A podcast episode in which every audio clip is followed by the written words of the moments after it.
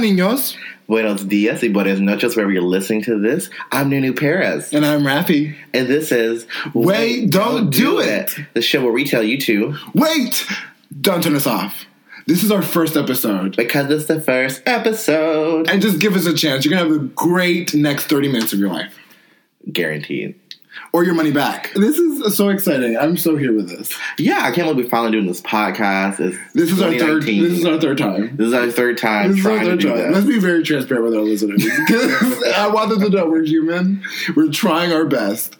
But it's hard to start a new project. Shout out to the people that are sticking to their New Year's resolutions because, girl, Girl, I literally wanted to quit on this podcast three times. I was like, God, we already made an Instagram account. We have to do it though. but we're gonna do it, and we're here. and We're finally here because we want our voices to be heard. And we told ourselves, wait, just start this podcast. because we're two gorgeous queer people of color living in the city, Washington D.C., The heart of America, the heart of America. uh, that needs a bypass, girl. but that's coming next year, right? The- I don't think so. Let's not get into that though. Let's or, or, or let's get into it. Actually, we should get into it because of today's topic. What is it? I, I called you about this topic because I was very emotional. Emotional? Yes, after you sent me a Instagram post that really triggered me and just really wanted me to bring this topic up. Let's talk about our triggers. Uh, That- Caucasian. Good, good Caucasians, um, white caucasity, white uh, mediocrity, uh, white supremacy, white supremacy's up there. white but- tears. Um, no, what, uh, what really triggered me today was I get really I wait, don't do it. I think what we're talking about, what what the purpose of this podcast is, is to just get our narrative out there. I don't believe, uh, like you said, brown, sexy, LGBTQ queer people's narratives are out there right now. If it is a queer uh, narrative, it's usually white. Exactly, exactly. And um, yes, exactly. are you? Are, am I doing this podcast by myself? Dude? No, I really, I really um, just agree with that because I was, I was walking downtown uh, this morning actually Uh-huh. past Ulta. Um, you know, the new ads out, and it's always the same format. It's gay woman, woman, but it's always white gay. White gay and James Black Charles, woman and yeah. older white woman, so they always try to like throw the diversity in there, but it's really just like the same It's formula. always, I mean, I mean, luckily we have what Bretman Rock and, and like you brought up Patrick Starr, Patrick Star, Jackie Aina. but again, but again, black is very limited in the beauty community as far as Shout out to F- Renty, F- Renty, Fenty girl Renty. Because my Renty's coming up. That's why, girl.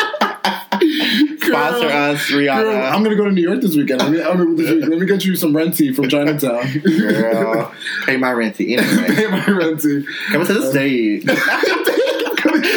Pay my Renty. Pay her renting, girl. oh my god, that's so funny. I'm so proud of us right now. This is going so well. Let's keep this up. um, no, but uh, back to back to reality. Oops, there goes gravity. Um, I do feel as though, like, I think we need to start addressing the defaultness in America and the fact that whiteness is the defaultness. We say straight people, but usually we mean white straight people when they when they do things. Um, we say we say gay men uh, or the gays do this. Like the gays are standing this uh, skinny twink in the underwear. Calvin. No, wait. Shawn Mendes. Shawn Mendes, Ooh, I don't know. girl, white gays are obsessed with him. I'm not obsessed with him. I don't know who she is. Exactly, and I think we need to start um, intersectionalizing the gay community because right now our narratives are only white. And um, so you sent me, you sent me um, a post made by somebody I forgot who it was, and he this white gay Uh huh. uh, was complaining about uh, straight heteronormative people at bars. And However, however, it seems that um, Caucasians, white people, not people that happen to be white, but white people, um, invade every space. Factually, they forget what I that mean? they have that inherent belief that everything is theirs. They have the right to possess. Um, and I, I that drives me crazy because I've never walked in. I've always had to think about my race when I walk into a space. Exactly. You always go into the space and see how many people of color are there. and then, and then that usually tells you how far you can act. That tells you your level of safety and how you know your range. Yes, but if it's a you, just. I like I said I I really hope that when this podcast is like I said it's it's definitely to tell um, people like us, especially younger people like us, that girl, your feelings are real, they're valid, and just understand that it's it's a limitation, but not a, a limit. You Right, right. It's not a it's a boundary, but not a limit. That's what we should say. I'm gonna explain it out here. Let me explain it. Uh-huh. Um, you know, for for the world at large. Because you're you're a counselor, Exactly. so she's a smart girl. I mean, she got two degrees, three degrees if you count the high school high school diploma. Uh, to break it down in layman's terms, you know, in Hamilton, Oh my! uh, the musical, uh, they really talk about who lives, who dies, who tells your story, and not only do we a lot of times think we don't have the control to share our narratives because Mm-hmm. we think it's uh, devalued. We don't see it in the media. We don't feel like people really care. It's really important um, to to craft your own narrative because uh, regardless, after this uh, existence, this life is over. You have no impact on how people will see you. Um, so, it's really your job, especially uh, for people our age, us millennials, uh, to really craft our narratives thanks to such platforms as social media and uh, the ways technologies allowed us to connect around the world. Absolutely. But surprisingly, it's gotten worse. It's gotten more racist. It's gotten It's got more- no. I think it's it's not more racist. It's always been racist. Like I. I, I think I was talking to Dallas yesterday, my best friend from North Carolina, and he was talking Oh, about. it's Texas. Oh, he's adorable and fun.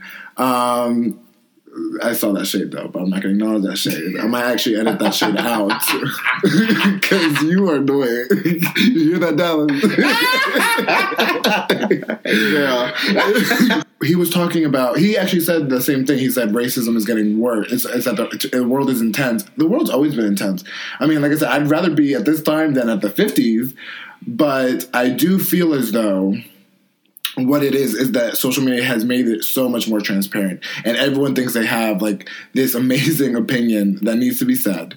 And like i said white people have that inherent belief that everyone wants to hear what they have to say they literally so that's where that's where the juxtaposition is. I think that people of color have been told to shut up about their emotions. That's why you don't hear about our narratives as much. But i think that white people have always had that room that platform to be mediocre and say whatever they want instead of saying instead of listening. I think we're the active we're the active listeners they're the active storytellers. And i think that's where i think that's where we're at the point is people of color are realizing no it doesn't have to be that way and we have to like you said we have to craft our own narratives i really like i really like how you said that Right, and I really think uh, I remember Bob the drag queen said that you know all white people are are racist because of our society because all the stories, all the media, um, all the information they receive since birth tells them that they are better, they are.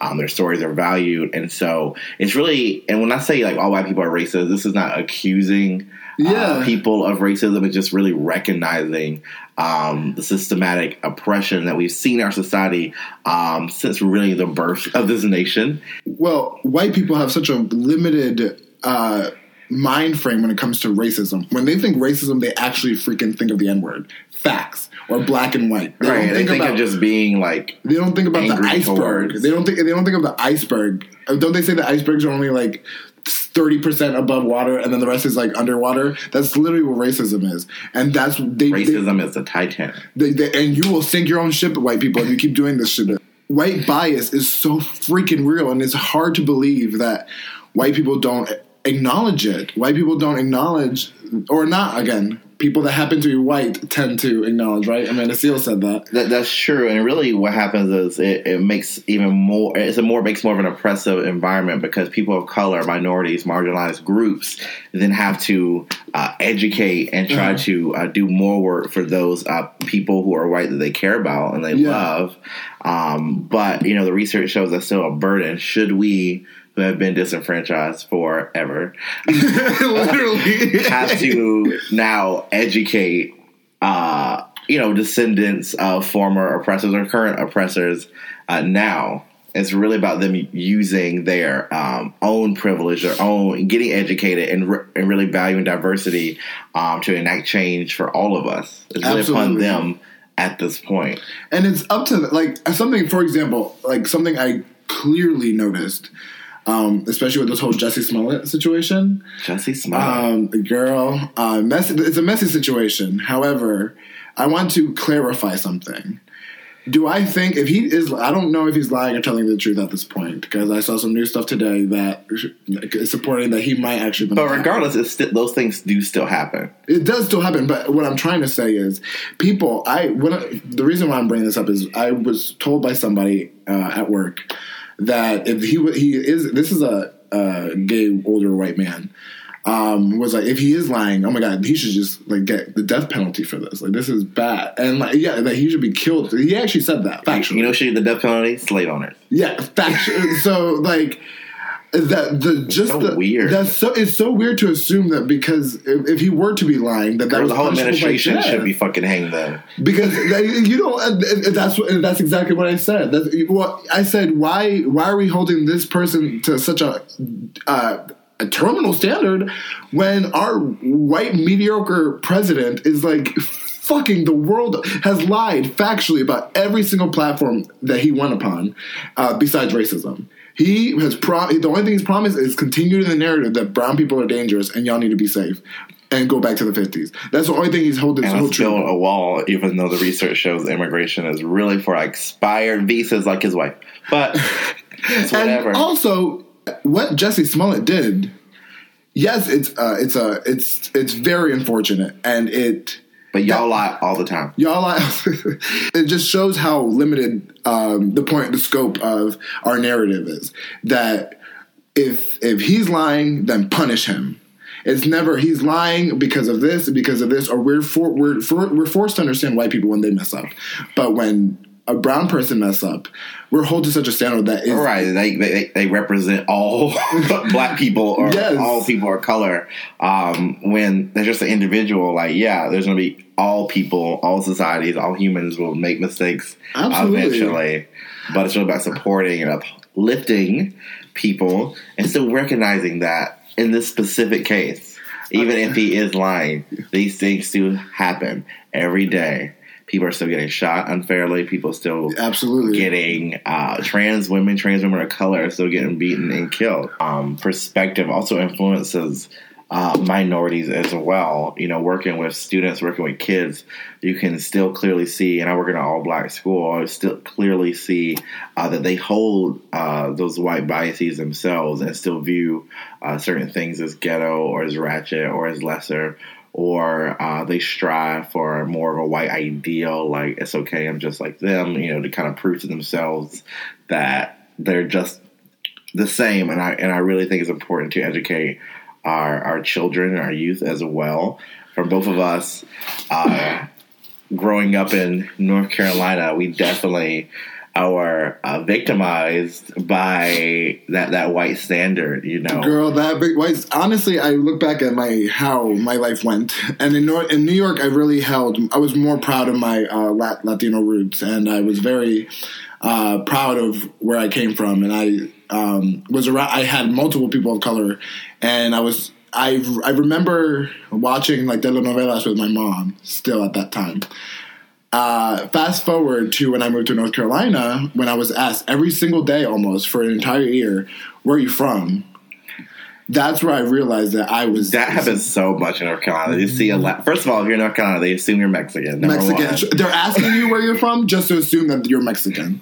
They assume everyone's Mexican, and then they're like, "Where are you like really from?" Even if you're born here, it's so crazy. And so that's where a lot of my self esteem issues came from once I moved to North Carolina. I started uh, uh, shaming my dad for taking a shot because I said he looked me- too Mexican. And I used to lie and say I was half white because I was American, because I associate American with whiteness.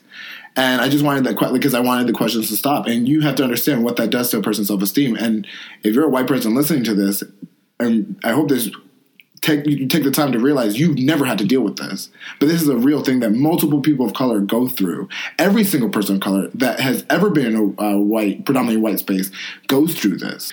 no, that's true. Um, but as a person of color growing up in North Carolina, I was in all black spaces, and I I did feel that need to rebel and try to find diversity, which is really just like white yeah, And um, but where did was that coming? from? Was that coming from the shows you were watching? Was that coming? it was from? coming from just a lot of uh, rejection of I think being queer within my own culture and community, which we do still see, Absolutely. and and a lot of cultures, not just. Uh, black, Yeah. Latino, Asian. I mean, we see it in a, a lot of cultures, but for some reason, we see the white culture is being more freeing or something.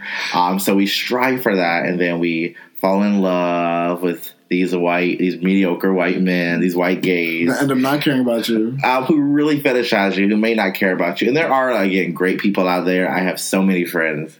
we have white friends, y'all. We really do that, that, that we love and care about. Uh, but I definitely think that something I've had to educate my friends on is that, yeah, for people of color, um, we have that ideal because what we're told, queer people of color think white gay is the ideal. Yeah. Um, so that is what we strive for. It, it becomes a status symbol. Yeah. Um, the idea of an interracial couple. Girl, You're you're bringing white You- women to Right, you, Yeah. you become you've made it in some regards. It's, it makes you feel valid. It means it makes you feel just as good.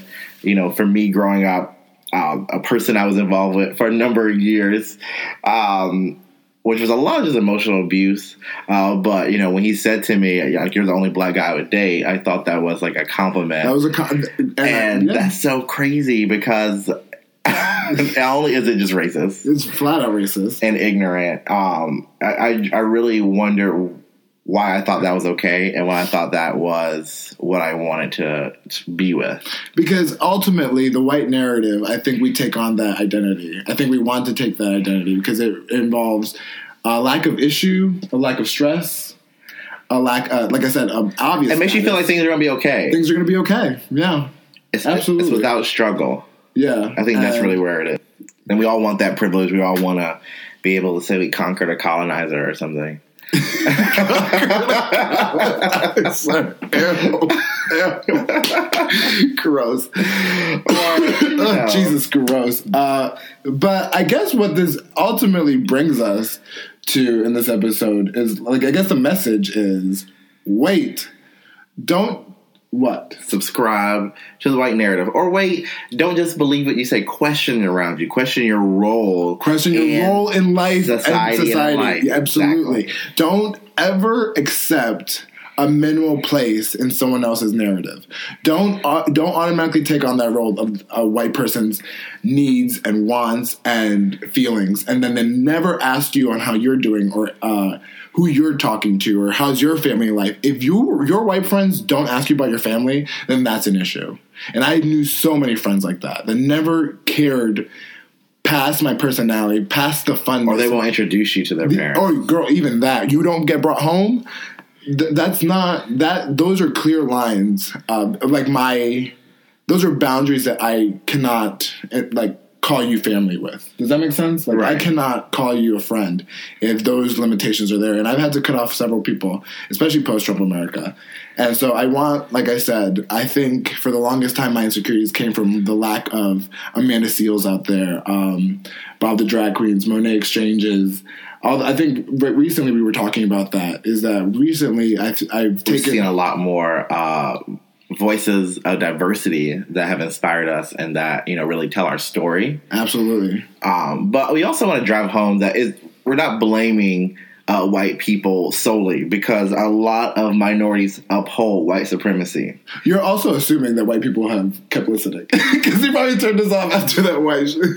But still, I still want other uh, minorities to know Asian, Latino, yes, black, absolutely, whatever. absolutely. uh, you can still uphold white supremacy in your life and it can affect others. If you are a queer person of color living in a city like DC or wherever and you only have white gay friends, why? and, and, and I say that in a real way. Is it because that's all that's around? Mhm. Is it because you feel better just like them? Why not have a diverse friend group? I'm not saying you need to be with only people that look like you, but I think it's really telling for anyone if you go to their social media, their Facebook, their Instagram, and it's only the same type of people. And that means they don't value diversity, they don't value learning about the world around them, and they're okay with their bubble, and they're really not challenging themselves. And in this day and age, You gotta be with some higher order thinking people, people that self reflect, people that are emotionally intelligent, people that care not only about themselves but the world around them. That's real. I I'm I'm recently gone back to Tinder just to check it out because uh, I've been interested in dating again, like first dates again. I I recently took a break from dating, but you know, shout out out there to any single man, preferably of color, because again, white people be trying it with me, and I can't take it anymore. Um, I am trying to open up my space because I look back at my dating repertoire, and I've only dated white men, and so um, you know that's something I had to self reflect and be like, no. I need to definitely. Um, I, I need to challenge. I need to challenge that because I I remember f- like again we were talking back to what you were talking about. I definitely thought of my white boyfriends as like a status symbol. Right. It's a fact. That is a fact, and that's um something that I don't want to jump into again. And also, I think that like I said. What I've been hit with recently, especially amongst white people and especially white gays at DC, is the fetishization is real Right. they love they call me hey ba or hey papi and that just that's not cute uh, they they speak to me in spanish knowing i speak full english and by the way i only want to speak spanish to people that speak spanish that are like me Who that don't know like two words. that- and that also like remind me of home and I like, watched Dora the Explorer too, but Girl, I bye. only speak in Spanish. Okay. yeah, exactly, exactly. Those things need to stop, white people. So if you if you're a white man that wants to jump in these panties, that's a, that's definitely a, a, a Unless you got your degree in Spanish and you've been abroad, you've been in the culture. You And, know. and you, but you have to have a full conversation with me in Spanish. But then again, I don't like speaking Spanish with white people, and I'm sorry, that's a fact. I don't. It makes me feel so uncomfortable. It really does. It does make me feel very uncomfortable. You know, I have no problem speaking Ebonics to white people. you know, I'm turning her on, dude. Hooked on ebonics. Girl. Because it is what it is, and I said what I said. no, I, uh, I. It makes me feel uncomfortable. It makes it. I don't like it. I, I, I think it's very triggering from when uh, t- the my my my mom was babysitting this white child, and he would just talk to her in Spanish, but in a very demeaning way, very demeaning way. And I noticed that as a kid, Oh, wow. and I just I don't like it. So. Just another point, heads up. If you're a white person, just speak to me. but that's also something I bring up on Twitter. Uh, factually, is that like it's so much harder. I'm now that I'm being self-reflective on all these things. It's so much harder to find dates with people because again, the the brown people that I want to go on a date with, So end up, true. end up want to be with white guys, and um, they haven't hit the emotional intelligence that I've hit. And then the white guys that uh, that I do swipe right on end up starting a weird conversation with me that is not natural. So it's a very hard place to be in. But I, that's why, like I said, we're starting this podcast to get that narrative out, and I hope you guys really enjoyed that message. Um, you know, I and yeah, thank you for sharing, Rafi, because as a person who's not single, um, Oh, Nunu loves to talk about her man, girl. Yes, she is taken, girl. She's off the market. to a Nubian Prince. Shout out to Nubian Prince. girl. no, but bye. really, really, really, what we want to impress upon everyone is really just to the least you can do is that first step of self awareness. Um, what is my role in society? Am I holding a bias um, towards whiteness? Am I upholding white supremacy? Am I supporting um, all of my friends? And am I valuing diversity? Do I want that in my workplace? Do I advocate for that in my own life and in my workplace? Are we having conversations with our relatives who may not be Absolutely. so educated about, uh, you know, the world around us? What are we doing to make this a better place? Perfect. Wait, just do that. Wait, don't be complacent. Okay. So I think that wraps up this episode. it does. It does. Our very first episode of Wait, Don't Do It, the podcast. Thank you so, so, so, so much for listening, guys. Um, we are just two, again, young queer people, color living in the city with an opinion, um, trying to make the world a better place the only way we know how, which is right now our voice. Um, so, again, thank you for your support. But that wraps up this episode. My name is Rafi, And I'm Nunu Perez. and this has been Wait, don't, do, it. Telling you to hopefully listen again next time. Bye. Mwah, mwah, mwah.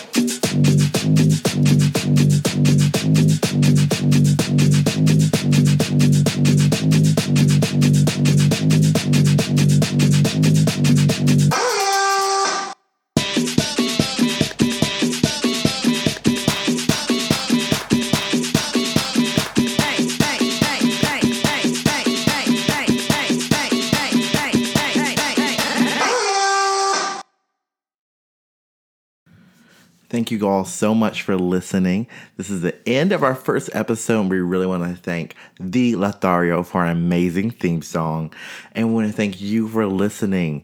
Be sure to subscribe and follow us on Instagram at Wait Don't Do It Podcast. We'll see you next time, y'all.